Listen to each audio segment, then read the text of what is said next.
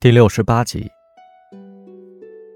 散场后，大批粉丝围在后台更衣室，跟演员们要签名、要电话、求合影、求拥抱。艺术团好不容易突出重围上了车，许多人跟着巴士奔跑。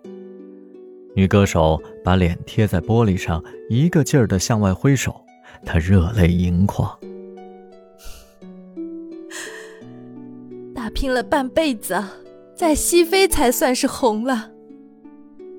女歌手比想象中还要红。到达酒店，痴心的粉丝早已聚集在大门口欢呼。一直闹腾到凌晨，大厅才逐渐安静下来。山猫进了屋，他伸手不见五指，只觉得闷热难耐。他掏出手机照明。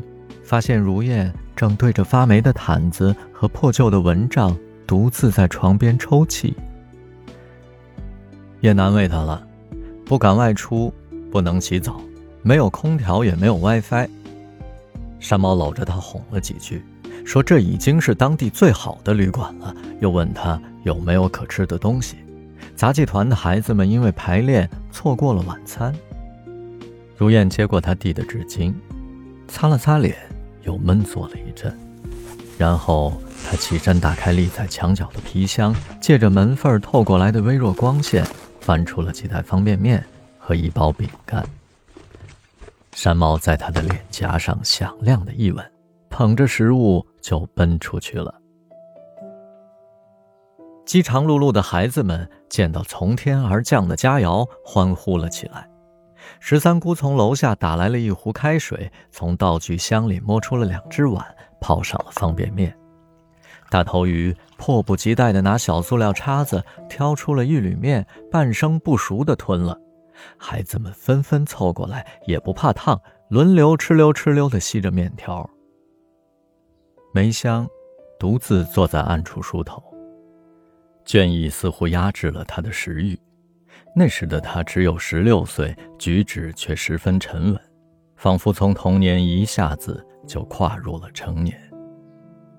据说，他七岁时不堪继父虐待，躲进了邻村老 K 的大杂院。继父几次提着棒子来寻他，老 K 实在看不过眼，拿出五百块钱把他打发走了。他练杂技起步比别的孩子晚，但资质比较好。身体软得像弹簧，很快就成为了团里的台柱子。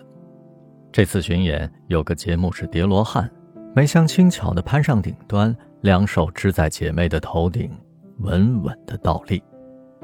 粉色的裙摆形成了一朵莲花，穿着白色长筒袜的双腿宛如花蕊。伴着轻柔的音乐，她不断变换着高难度的姿势，纤细的手臂微微发颤。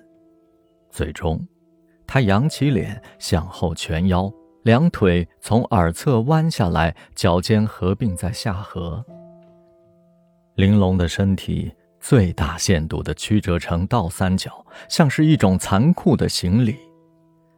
在强灯的聚焦下，他背部的透明纱衣露出了累累伤痕。每到这时，山猫便不忍心再看。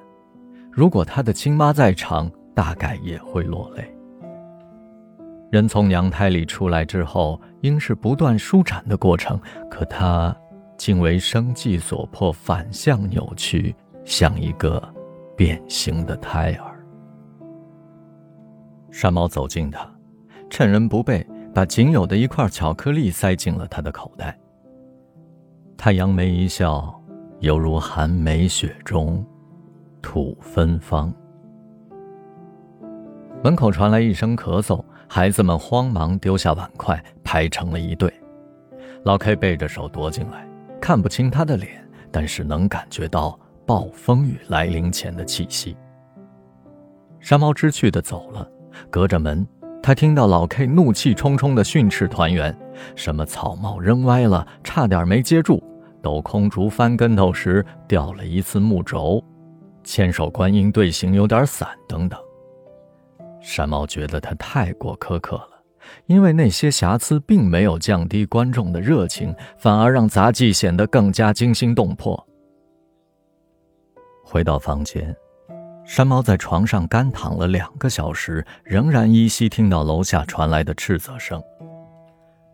老 k 的歇斯底里印证了一个冰冷的事实民营艺术团不豁出性命就没有出路。